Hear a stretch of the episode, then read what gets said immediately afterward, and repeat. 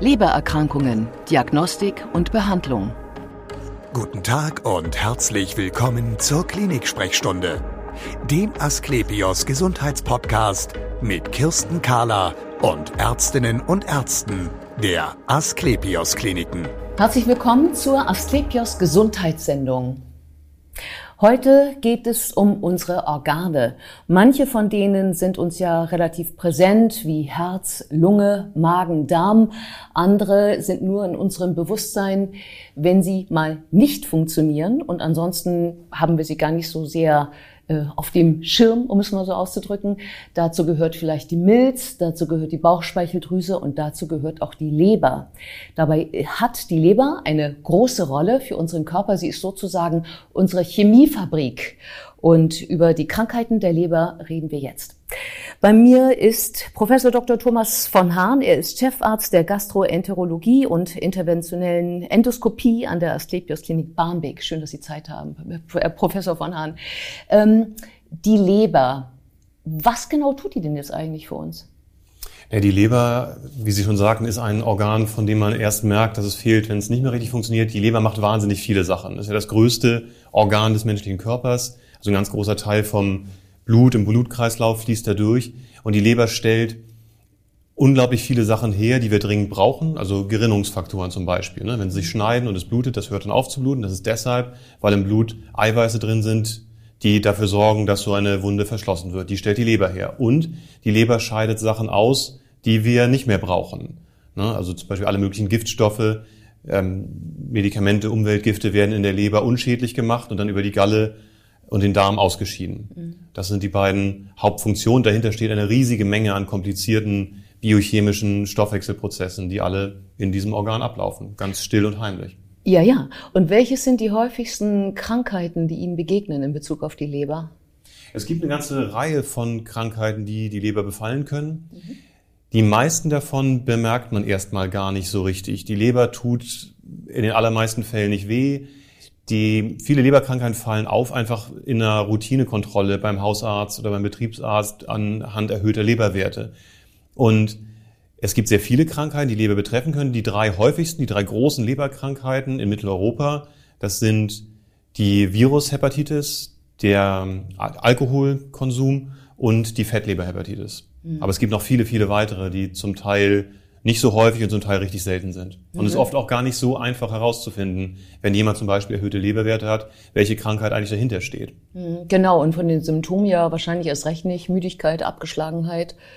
Vielleicht würde noch am ehesten eine Gelbsucht Ihnen weiterhelfen, dass es mit der Leber zu tun hat und dann? Richtig, eine Gelbsucht bedeutet schon eine starke Funktionsstörung von entweder der Leber mhm. oder von den Gallenwegen. Ich hatte ja gesagt, die Leber scheidet Dinge aus in die Galle, auch eben diesen gelben Farbstoff, der wiederum aus dem Abbau von roten Blutzellen kommt. Und wenn die Leber selber nicht funktioniert oder wenn der Abfluss der Galle nicht funktioniert, dann wird man gelb. Und das ist auf jeden Fall ein Alarmsymptom, wo man ärztliche Hilfe zügig aufsuchen sollte. Die allermeisten Leberkrankheiten zeigen sich aber früher häufig ja durch so ein bisschen Müdigkeit, Abgeschlagenheit. Auf der anderen Seite, wer ist nicht mal müde? Ja, nicht jeder von denen, der mal müde ist, ist dann sofort leberkrank. Ähm, und relativ viele Leberkrankheiten machen erstmal gar keine Symptome, sondern fallen einfach zufällig auf, wenn Blut untersucht wird, aus ja. anderen Gründen oft. Ja, ja. Sie hatten angesprochen bei den häufigen Krankheiten die Hepatitis, also die Entzündung der Leber. Da weiß man ja, es gibt ähm, verschiedene, ne? Hepatitis A, B und C, das sind aber ganz unterschiedliche Dinge. W worum geht's da genau?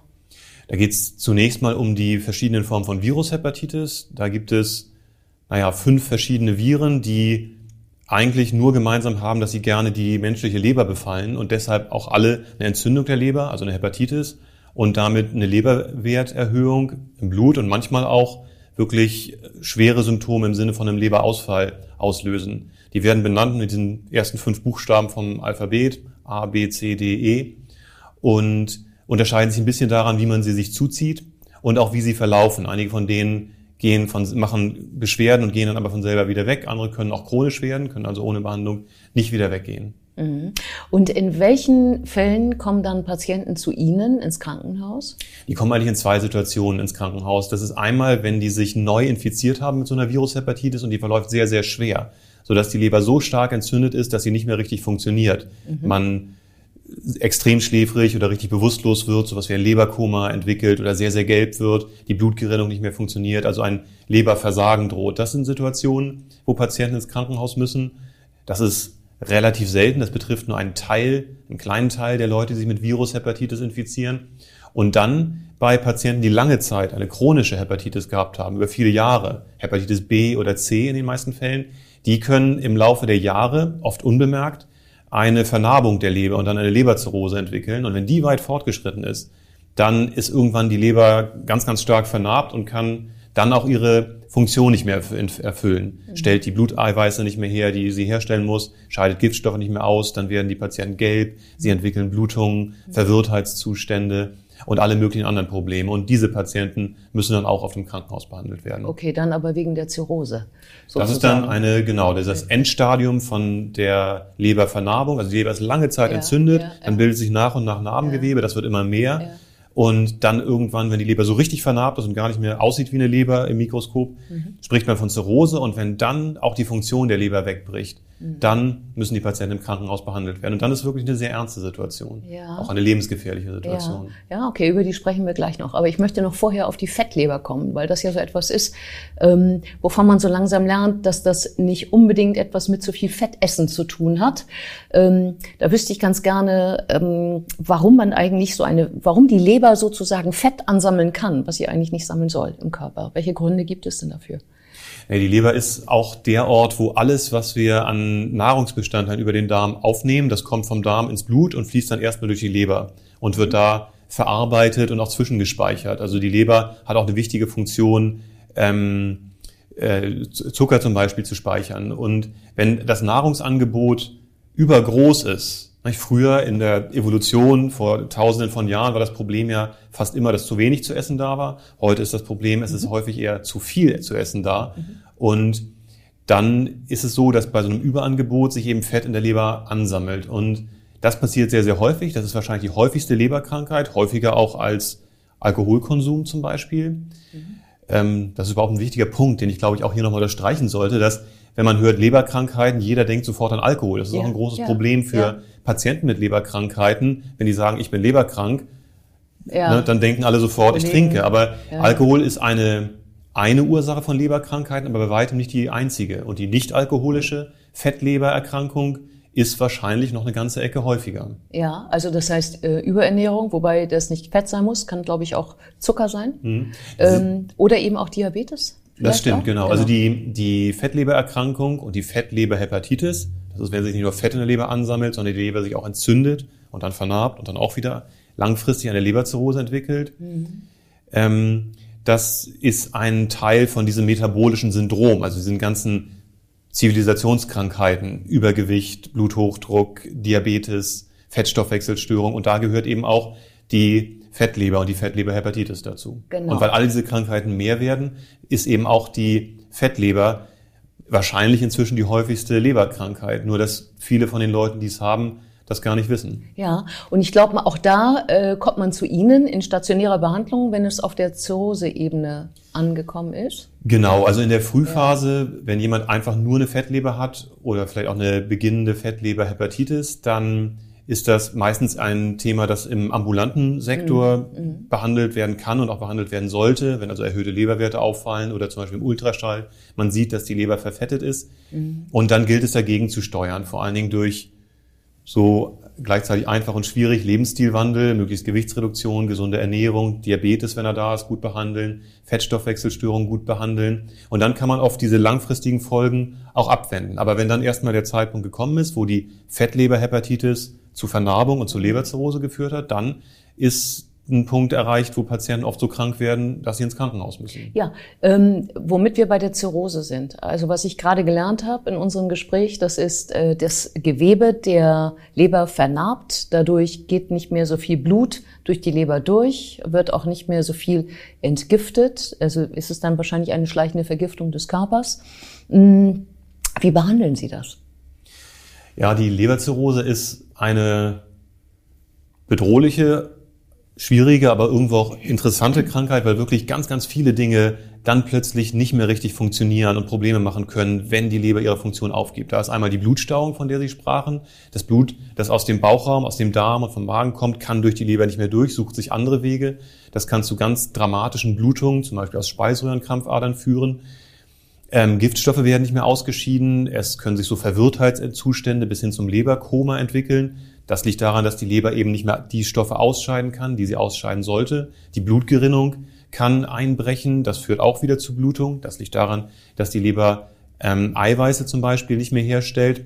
Und eine neue Erkenntnis so aus den letzten Jahren ist, als ich angefangen habe, Medizin zu studieren, da hieß es immer, Leberzirrhose ist irreversibel. Mhm. Wenn Sie die einmal haben, das wird nicht wieder gut. Das stimmt aber nicht. Die Leber ist ein sehr, sehr regenerationsfähiges Organ. Das ähm, sieht man schon in der alten Legende von Prometheus. Das war der Mensch, der an den Felsen gekettet war, weil er die Götter verärgert hatte und ein äh, Raubvogel jeden Tag seine Leber fraß und die Leber war, wuchs mhm. aber immer wieder nach. Und ja. da steht dahinter, dass die Leber wirklich sehr regenerationsfähig ist und man hat in den letzten so 10, 15 Jahren gelernt, dass selbst bei einer fortgeschrittenen Leberzirrhose, selbst wenn die Funktion der Leber schon zusammengebrochen ist, wenn sie es dann schaffen, den Grund, weshalb die Leber Schaden genommen hat, abzustellen, zum Beispiel die Virushepatitis zu behandeln, aufzuhören, zu viel Alkohol zu trinken, bestimmte Stoffwechselstörungen zu behandeln, dass die Leber sich auch dann noch regenerieren kann. Mhm. Die wird nie wieder jung und schön und glatt. Mhm. Die bleibt ein bisschen vernarbt, aber sie nimmt ihre Funktion wieder auf. Mhm. Also auch Patienten mit einer fortgeschrittenen Leberzirrhose, die so krank sind, dass sie ins Krankenhaus müssen, haben eine gute Chance, wieder sich zu stabilisieren und auch eine gute, lange Lebenserwartung bei guter Gesundheit zu haben. Wir machen hier einen Break, ich muss husten und danach stelle ich die letzte Frage. Mir kommen die Tränen in die Augen, mhm. wenn ich das hier im Hals kritze. Okay, ich mach weiter, ja? Ähm, okay, okay. Ähm, genau, womit wir noch bei einem letzten Krankheitsbild sind, und das ist, die, ähm, das ist der Leberkrebs. Ähm, werden Sie in dem Zusammenhang auch für den Patienten hilfreich? Auf jeden Fall. Ähm, auch da fühlen wir uns zuständig und kümmern uns gern um das Problem. Leberkrebs ist auch ein kompliziertes Thema. Der echte Leberkrebs, der aus Leberzellen entsteht, der entsteht fast immer bei Leuten, die eine Leberzirrhose haben. Das ist auch deshalb eine der wichtigen Aufgaben, wenn Sie Patienten mit Leberzirrhose betreuen. Klar, die Ursache beheben, damit die Leber sich erholt. Die genau beobachten, damit man Leberkrebs, wenn er entsteht, frühzeitig erkennt und dann behandeln kann. Da gibt es ganz verschiedene Behandlungsmöglichkeiten. Operationen, Verödungstechniken, die zum Beispiel von Radiologen durchgeführt werden, medikamentöse Therapien. All das bieten wir im Rahmen vom Krebszentrum im Klinikum Barmbek an. Und da können wir eigentlich jede Behandlungsmethode bieten, die äh, gefordert ist. Und unsere Aufgabe als Internisten ist, den Leberkrebs frühzeitig zu erkennen, zu diagnostizieren und dann eine entsprechende Behandlung einzuleiten. Wie hoch ist die Chance, den Krebs zu besiegen, den Leberkrebs? Das liegt das hängt wie bei vielen Krebsarten ganz stark davon ab, wie früh Sie den entdecken. Also in einem Frühstadium, wo der Leberkrebs selber noch keine Symptome hat, wo das ein kleiner Knoten, ein einzelner Knoten von wenigen Zentimetern ist, gibt es eine gute Chance, auch eine Heilung zu erreichen. Ähm, das Problem dabei ist, dass, weil die ganze Zirrhoseleber die Neigung hat, Krebs zu entwickeln, gibt es ein hohes Risiko, dass später an anderer Stelle sowas wieder auftritt. Deshalb müssen Sie, wenn Sie so einen Leberkrebsknoten finden, den müssen Sie behandeln, beseitigen mhm. und dann müssen Sie aber die Leberkrankheit in den Griff kriegen, damit über die folgenden Jahre das Risiko für neue ähm, Krebserkrankungen sinkt. Vielen Dank für das spannende Gespräch. Sehr gerne. Und wir sehen uns wieder auf www.astlepios.com, auf Facebook und auf YouTube oder im nächsten Podcast. Werden Sie gesund.